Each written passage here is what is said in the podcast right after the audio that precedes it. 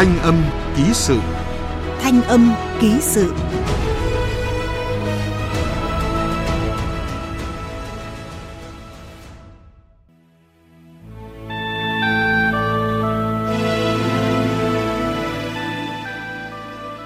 Thưa quý vị và các bạn, lịch sử Việt Nam là cuộc trường chinh không ngừng nghỉ để dựng nước và giữ nước.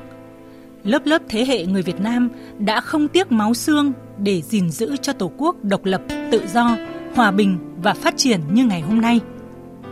Công lao và sự hy sinh cao cả ấy được đất nước và nhân dân đời đời ghi tạc và đền đáp. Chiến tranh đã lùi xa, nhưng vẫn còn nhiều gia đình liệt sĩ ngày ngày khắc khoải, mong ngóng tin tức về người thân đang nằm lại chiến trường. Có nhiều cuộc tìm kiếm đạt kết quả như mong đợi và cả chưa như mong đợi. Và có những cuộc tìm kiếm dòng dã tưởng chừng như vô vọng lại vỡ òa trong bất ngờ. Trong thanh âm ký sự này, chúng tôi mời các bạn cùng nghe câu chuyện về cuốn sổ tay của một liệt sĩ ở Kỳ Anh, Hà Tĩnh được trao trả lại cho gia đình sau hành trình hơn nửa thế kỷ đi qua nửa vòng trái đất tới nước Mỹ và trở về Việt Nam, góp phần an ủi người thân đến giờ này vẫn chưa tìm được mộ phần liệt sĩ. Một hành trình trở về có nhiều tình tiết, tình cờ mà có lẽ không phải tình cờ.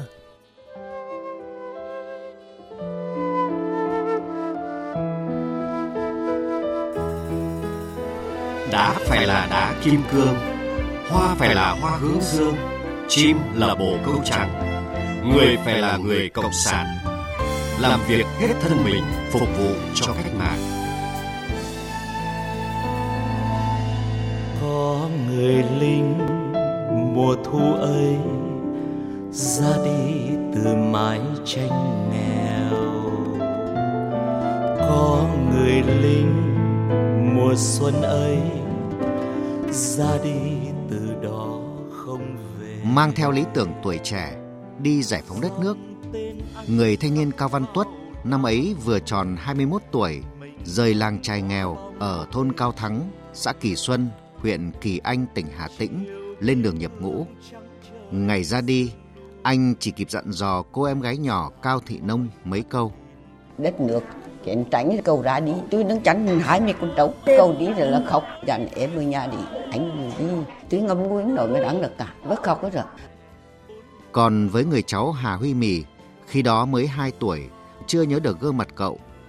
Ký ức trong ông chỉ là những ngày dài đằng đẵng ông bà ngoại mong chờ người con trai duy nhất trở về nhưng đâu ngờ ngày về chỉ là một tờ giấy báo tử. Từ năm 1963, ông ra đi ông chỉ có là ông gửi về một là thứ cho gia đình. Lúc ấy là nhà tánh vách đất, gia đình rất nghèo khổ. Thì có cái lòng yêu nước thì coi như là bà ngoại bảo rằng là thôi đi là đất nước con chiến tranh thì con gửi ra đi rồi cái đến ngày hòa bình thì con sẽ trở về cùng gia đình sống hạnh phúc không ngờ thì mai đến năm 1972 đó, đang đặng là 9 năm chơi đó. Ông ba đấy đang tưởng là con sống. Thì mai cho đến năm 72 thì coi như là tin báo tử về đó. Không còn gì là hy vọng nữa chiều biên cương trắng trời, sương núi. Mẹ già mỏi mắt nhìn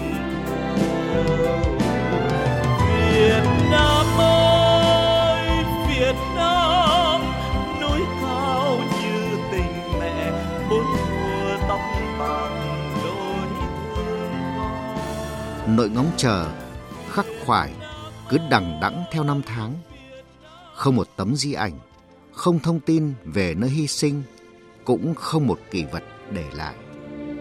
Hơn nửa thế kỷ, gia đình liệt sĩ Cao Văn Tuất vẫn không ngừng hy vọng từng ngày.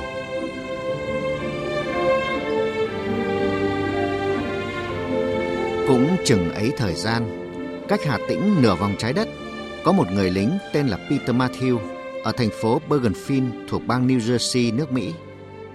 Ông có một gia đình nhỏ và một cuộc sống bình thường. Nhưng những ký ức về cuộc chiến mà ông đã tham gia tại Việt Nam cách đây hơn nửa thế kỷ vẫn ám ảnh dù ông đã cố quên đi. Rồi một ngày, ngồi một mình bên các đồ vật thời chiến tranh, Matthew tìm thấy cuốn sổ tay của một chiến sĩ Việt Nam mà ông đã nhặt được ở chiến trường sau một chiến dịch tại Đắc Tô, Tân Cảnh, Con Tum cuối năm 1967.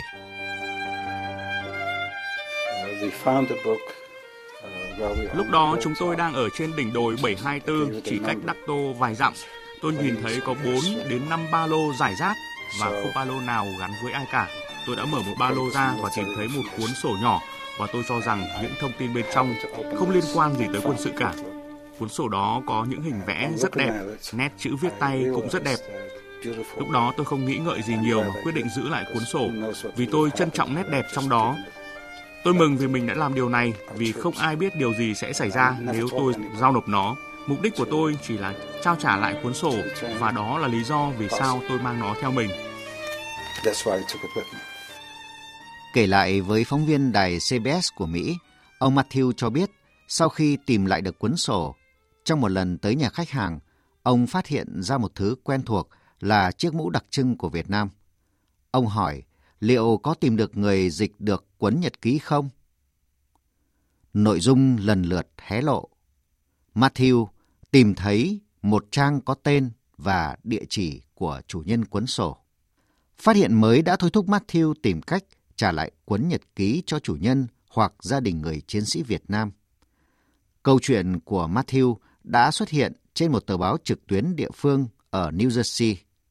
Matthew còn là một trang web đưa các thông tin về cuốn sổ lên với hy vọng tìm kiếm manh mối của chủ nhân. Thông tin đã lan truyền nhanh. Sau đó, được đưa lên bản tin truyền hình của đài CBS.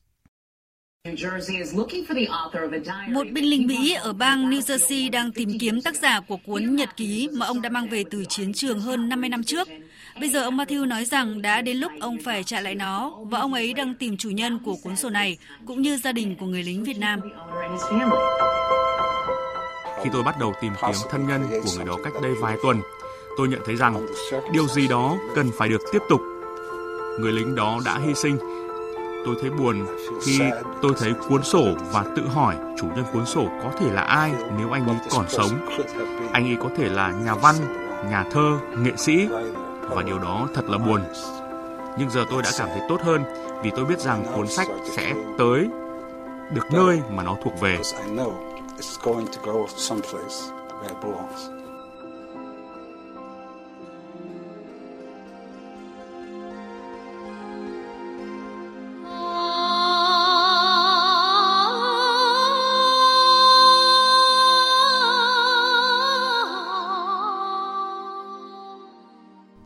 Những ngày cuối tháng 1 năm 2023, vùng đất Hà Tĩnh đang trong không khí đón Tết Quý Mão cùng sự sum vầy những ngày đầu năm mới. Tình cờ ông Trần Nhật Tân, Chủ tịch Ủy ban Mặt trận Tổ quốc tỉnh Hà Tĩnh, đọc được câu chuyện của cựu binh Mỹ Peter Matthew trên mạng Internet. Sau một vài khó khăn ban đầu, thông qua mối quan hệ ở Mỹ, ông Tân đã kết nối được với Matthew Thông tin nhanh chóng được các cơ quan chức năng ở Hà Tĩnh xác minh qua hồ sơ lưu trữ. Chỉ sau chưa đầy hai ngày đã có thể xác định người ghi tên Cao Xuân Tuất trong cuốn sổ và liệt sĩ Cao Văn Tuất ở thôn Cao Thắng, xã Kỳ Xuân, huyện Kỳ Anh là một. Cảm xúc như vỡ òa từ khi bắt đầu nhận được thông tin là ngày 30 và đến khi có được kết quả như thế là mất đúng một ngày rưỡi. Khi đó thì ờ, tôi thông tin với ông Peter Matthew tôi bảo là gần như khẳng định chắc chắn được rồi. Anh em đi vào gia đình của anh Pháp Hướng cho bảo xong nói chuyện với gia đình có chị đấy có em gái của bác Tất đấy cùng với một số người nhà và trong đó có người cháu đang thơ cũng là bác Mỹ. Mà lúc đấy là khoảng 4 giờ chiều thì ông Peter Matthews ở bên Mỹ ông vẫn thức không chưa, mà ông nhắn tin qua email liên tục thì ông chờ đợi lúc gặp như thế nào là ông thức cả đêm không chứ. Thế cái khát khao của họ là muốn tìm gia đình người thân để trao trả cái quân sổ nó kỷ vật của gia đình. Thông tin đã được xác minh thân nhân liệt sĩ cao văn tuất vô cùng xúc động. Họ đếm từng ngày khi biết đích thân vợ chồng ông Peter Matthew sang Việt Nam trao trả cuốn sổ tay cho gia đình. Tại căn nhà riêng ở thành phố bergenfin trò chuyện với phóng viên đài tiếng nói Việt Nam thường trú tại Mỹ, ông Peter Matthew cũng trong tâm trạng sốt ruột muốn sang Việt Nam sớm nhất. Chuyến đi được ông coi là sứ mệnh của cuộc đời mình. Tôi vẫn nhớ lúc đó là khoảng 3 giờ sáng ở Mỹ, lúc mà họ xác minh được thông tin về tác giả cuốn sổ. Họ đã tới nhà các chị em của anh ý và cho tôi xem qua camera. Tôi đã khóc. Nước mắt của tôi lúc đó là vì xúc động và hạnh phúc khi nhìn thấy họ. Rất tuyệt vời và tôi rất mong được gặp và trao cuốn sổ lại cho họ. Tâm nguyện của gia đình là muốn là muốn đi tìm được phân mộ. Chứ cũng cũng không biết được là cái cuốn nhật ký này đâu. Nằm mơ rồi cũng không thấy nào luôn. Có một cái thông tin về thì cũng không dám nhận. Thấy thấy cuốn nhật ký đó mà gia đình thất cảm động. It's something that was beyond control as far as I'm concerned myself. Thông qua nói chuyện với một số người Việt Nam thì tôi biết sự thất vọng lớn nhất của họ vẫn là chưa tìm thấy ngôi mộ của người lính đó. Tôi biết việc tìm được ngôi mộ của người thân là rất quan trọng trong văn hóa của người Việt Nam, nhưng tôi đã không giúp được gì. Và tôi cảm thấy buồn vì điều đó.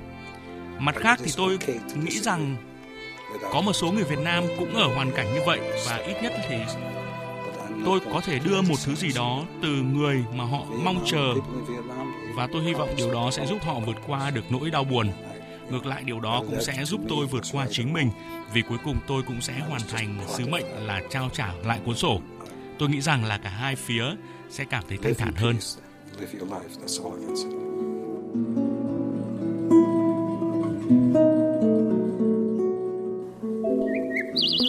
Trong một buổi sáng ở làng quê Yên Bình, thôn Cao Thắng, xã Kỳ Xuân, một cuộc đoàn tụ đặc biệt và xúc động đã diễn ra ngay tại nhà riêng của ông Hà Huy Mì, người cháu ruột đang thờ cúng liệt sĩ Cao Văn Tuất.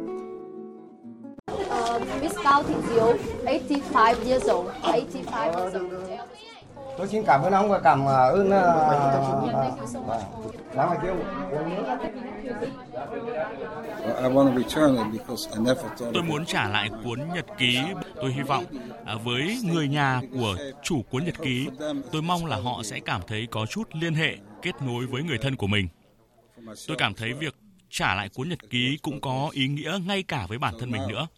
Và điều này mở ra cánh cửa để tôi có thể bắt đầu mở lòng trò chuyện nhiều hơn về những gì đang diễn ra.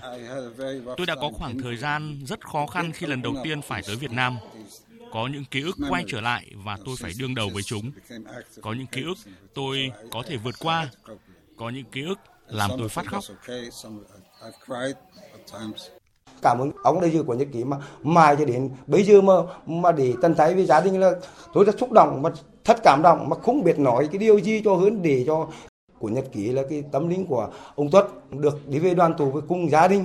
Có một niềm vui, niềm an ủi là cầu mình được sống lại về với gia đình thì theo sự mong mỏi đó bởi vì đang còn hai người một người chị và một người em đang còn sống thế nên cõi ta này thì trường nói thật là điều mong muốn nhất là gia đình thật cảm động và cũng là hạnh phúc. Đúng 60 năm kể từ khi nhập ngũ vào năm 1963, cuối xuân Quý Mão 2023 là mùa xuân đầu tiên người chiến sĩ giải phóng quân Cao Văn Tuất được trở về nhà, đoàn tụ với người thân để cùng kể lại thời hoa lửa, hào hùng, bi tráng và sôi nổi của thế hệ thanh niên ngày ấy qua những trang lưu bút của ông. Trong cuốn sổ của anh lính trẻ là những bài thơ nổi tiếng của các nhà thơ có tên tuổi như Việt Bắc, Người con gái Việt Nam trên đường thiên lý, ta đi tới của nhà thơ Tố Hữu, Quê hương của Giang Nam, Nhớ con sông quê hương của Tế Hanh. Những bài hát đi cùng năm tháng có chủ đề về quê hương đất nước – với khí thế sục sôi đã được chép tay đầy trang trọng và trang trí đẹp mắt. Viết về mẹ, chàng lính trẻ luôn đong đầy cảm xúc.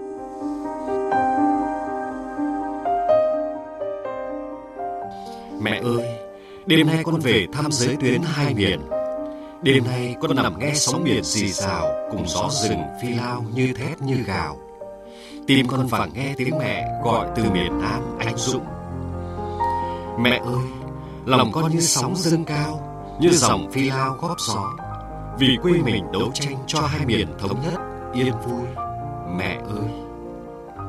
Mẹ ơi, miền Nam sóng gió hôm nay, nhưng ngày mai đây, mây đất trời trong sáng. Như hai miền với nhịp cầu hiền lương, mẹ con sẽ đoàn viên xóa hết buồn và thương. Hay những dòng cảm xúc nhớ thương gửi người em gái đặc biệt. Anh biết rồi sẽ phải xa em vì một lẽ giản đơn em nhỉ. Tổ quốc cần anh, người chiến sĩ, giải phóng quân chiến đấu vì dân. Lúc này Đảng, Tổ quốc đang cần, thì em à, tình riêng đành đôi ngả.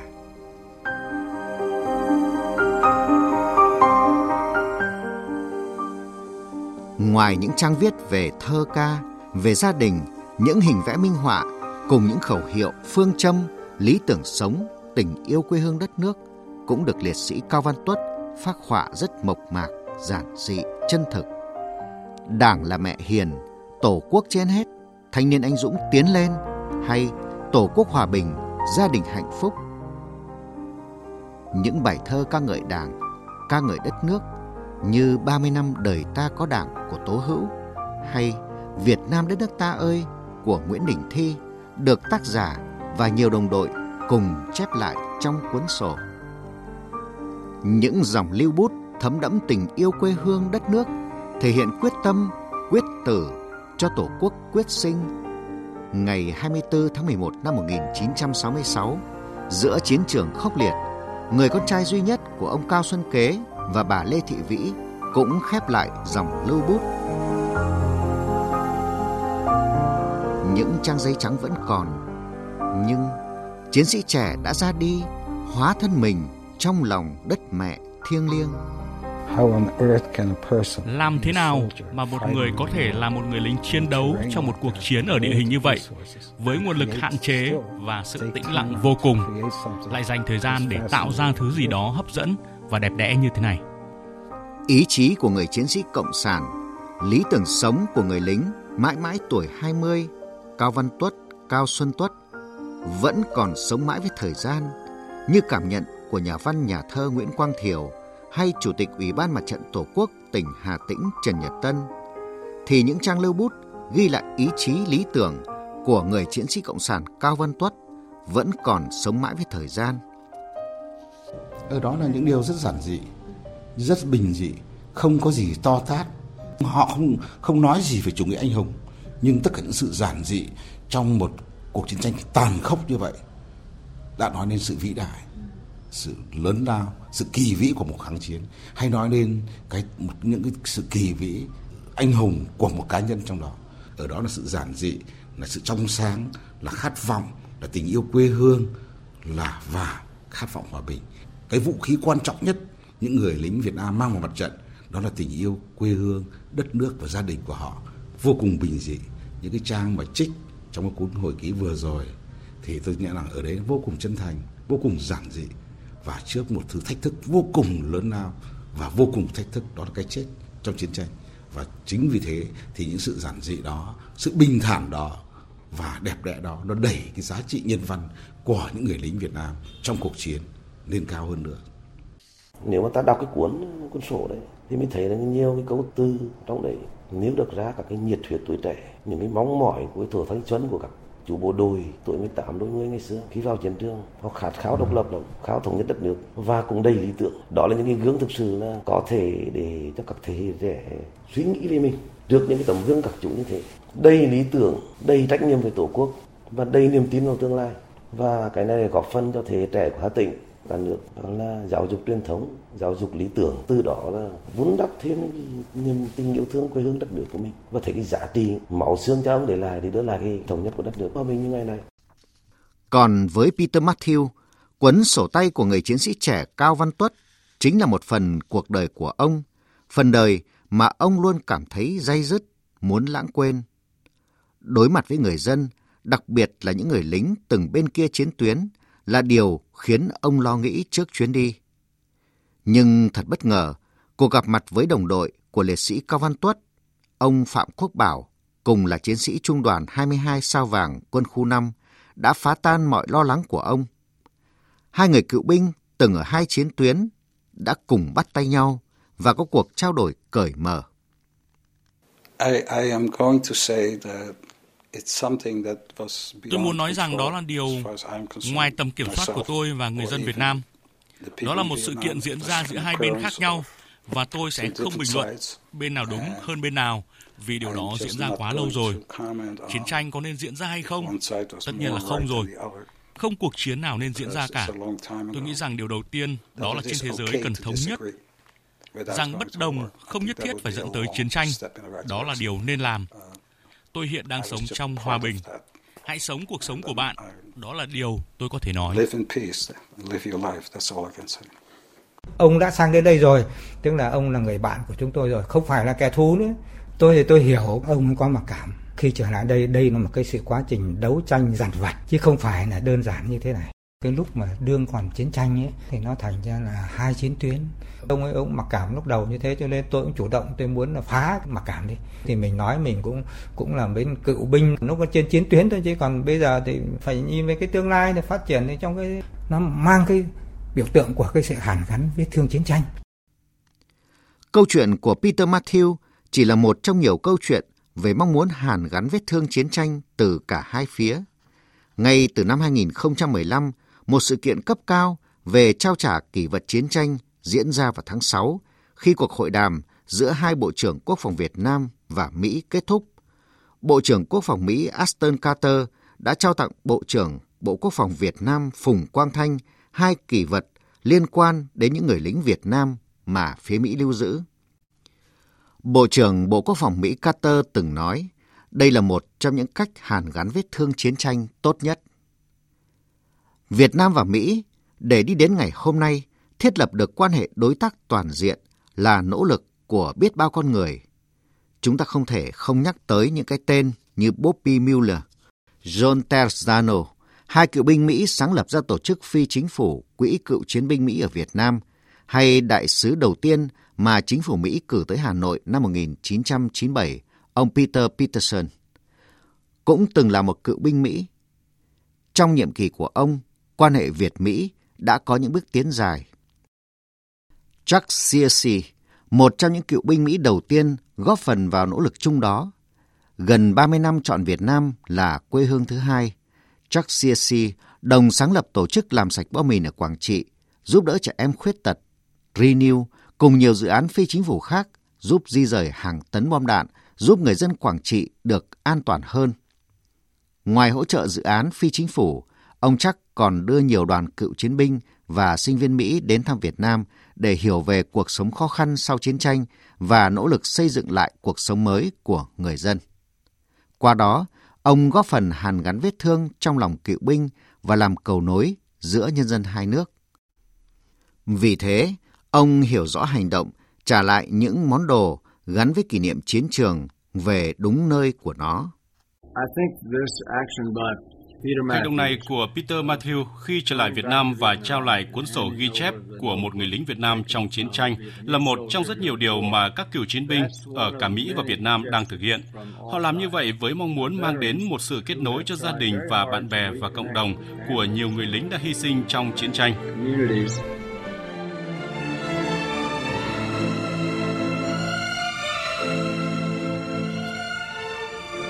Thật lạ lùng những kỷ vật chiến tranh được lưu giữ từ quá khứ đau buồn hiện tại lại là những cây cầu vượt qua thù hận để hướng tới một tương lai tươi sáng hơn giữa quan hệ hai nước. Và như cảm nhận của Chủ tịch Ủy ban Mặt trận Tổ quốc tỉnh Hà Tĩnh Trần Nhật Tân hay của cựu binh Mỹ Chuck Searcy, thì sau gần 50 năm, từ quá khứ đầy khúc mắc và mang nặng ám ảnh, quan hệ Việt-Mỹ đã bước vào một chặng đường khác. Chiến tranh nó qua được 50 năm rồi. 50 năm thì xóa nhau một cuộc chiến nó không dễ bởi vì nhiều mất mát đau thương nhiều gia đình đến nay chưa tìm được mộ nhiều trẻ em sinh ra vẫn còn à, bị di chứng nhưng không phải vì cái việc thương chiến tranh đó mà làm cho cái cái mối quan hệ hữu nghị giữa hai nước nó xa nhau, ra nó trách nhiệm của từng người dân làm cho cái mối quan hệ hữu nghị càng ngày càng gần nhau để cho người dân hai nước xích lại gần nhau và chứng minh với thế giới rằng Việt Nam luôn luôn mong ở hòa bình, không có muốn chiến tranh. Và kể cả những chiến tranh đã đi qua để lại đau thương như thế cũng muốn xóa đi để cho hòa bình. Tôi nghĩ là có cái ý nghĩa rất quan trọng. The return of notebooks or diaries Việc trả lại sổ ghi chép hoặc nhật ký là một hành động thể hiện rõ ràng về tình bạn và sự hòa giải. Đó chính là những cử chỉ vị tha thể hiện tình bạn, sự hiểu biết và tôn trọng. Các cựu chiến binh đã làm những điều này trong nhiều thập kỷ qua và tôi chắc chắn rằng họ vẫn sẽ luôn tiếp tục với công việc đầy ý nghĩa này của mình. Quá khứ không làm lại được, nhưng có thể chung tay xây đắp một tương lai hòa bình, phồn thịnh cho cả hai dân tộc Việt Nam Hoa Kỳ. Đó không chỉ là mong muốn của những người từng bước ra từ cuộc chiến tranh. Điều mà bất cứ người Mỹ, người Việt Nam nào có thể làm được vào lúc này đó là tạo một con đường để phát triển hợp tác, đồng thời xóa đi những đau khổ và tàn tích chiến tranh. Chiến tranh thì, thì lùi xa thì tôi mong rằng là coi như là là hai nước là Việt Nam và Mỹ á, siết chặt lại với nhau để hòa bình rồi thì để à, cho à, cho cho cho đất nước à, phồn thịnh. Rồi thì con tương lai của con cháu sau này đó để là, là, là có cái tình hiểu nghị đó. Đó là thỏa nỗi mong ước của gia đình rồi mình phải hy sinh. Nó vì tổ quốc đáng cân mà. Thì cho nên là cầu đó là xứng đáng với xứng đáng với quê hương với đất nước rồi. And my goal is if I leave Vietnam. Việt Nam đã đem lại một ấn tượng rất khác so với lần đầu tiên tôi tới đây. Tôi muốn tận dụng cơ hội này để cảm ơn người dân Việt Nam vì đã giúp đỡ tôi. Những thông điệp từ họ khiến tôi rất ngạc nhiên bởi tình cảm và sự hỗ trợ họ dành cho tôi, và tôi sẽ không bao giờ quên được điều đó. Tôi thấy một đất nước thịnh vượng và hòa bình, cởi mở đối với mọi du khách. Như tôi đã nói thì những phản hồi mà tôi nhận được từ người dân Việt Nam thật là tuyệt vời. Chính vì vậy, tôi rất vui khi được quay trở lại Việt Nam để chứng kiến một Việt Nam mới. Và tôi cho rằng những người trẻ Việt Nam phải thấu hiểu rằng những cái gì giá trị thuộc về bên trong con người, tâm hồn con người đó hay sự dâng hiến của những con người đó, những người lính đó cho Tổ quốc thì mãi mãi là một giá trị. Nó giá trị không phải cho chúng ta trong cuộc kháng chiến, cuộc chiến tranh chống lại sự xâm lược của Mỹ, mà nó giá trị cho cả một đội quân phía bên kia để nhận rằng cái đó con đường nhân loại sẽ phải đi như là ờ, và nhân loại sẽ phải tìm đến những giá trị đó những giá trị đó mới có thể hóa giải mới có thể đẩy đưa con người đưa nhân loại đến một cái hòa bình và tình hữu nghị một cách sâu sắc không ai mong muốn một cuộc chiến tranh nữa nhưng qua những cuốn nhật ký của những người lính trong chiến tranh chúng ta thấy rằng ý chí của một dân tộc khát vọng của một con người, sự dâng hiến của con người và khi vì một mục đích cho một dân tộc, cho một cộng đồng lớn thì con người có thể hy sinh cá nhân của mình và những cuốn nhật ký như của Nguyễn Văn Thạc hay là của các cuốn nhật ký của những người lính khác cũng như cuốn nhật ký này nó cho thấy một giá trị đó.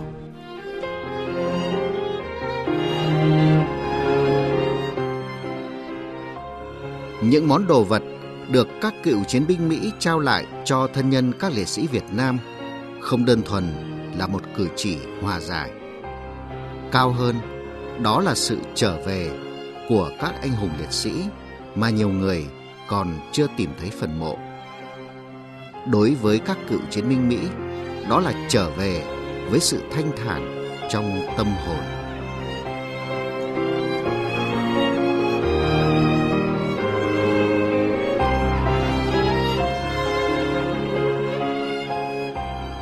Thưa quý vị, chiến tranh đã lùi xa, nhưng nỗi đau mất mát vẫn hiện hữu trong hàng triệu gia đình khi gần 1 triệu 200 liệt sĩ đã hy sinh.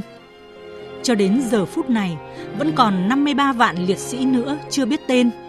Trong đó, hơn 22 vạn liệt sĩ vẫn đang nằm ở rừng sâu, khe lạnh và rất khó có khả năng tìm được. Bao nhiêu sự xa cách là bấy nhiêu nỗi mong ngóng đợi chờ và kiếm tìm của những người còn sống. Do đó, sự trở về của những kỷ vật đã phần nào xoa dịu nỗi đau mất mát cho nhiều gia đình liệt sĩ. Đó cũng là cách để nhắc nhớ rằng không ai trong chúng ta, những người đang thừa hưởng cuộc sống hòa bình, được phép lãng quên. Đây cũng là thông điệp của chương trình Thanh âm ký sự trở về. Chương trình này do Vũ Duy, Thu Hòa, Phạm Huân, Quỳnh Hoa và Lại Hoa tổ chức sản xuất. Chịu trách nhiệm nội dung và thể hiện lời bình, Nguyễn Vũ Duy. Cảm ơn quý vị và các bạn đã quan tâm theo dõi.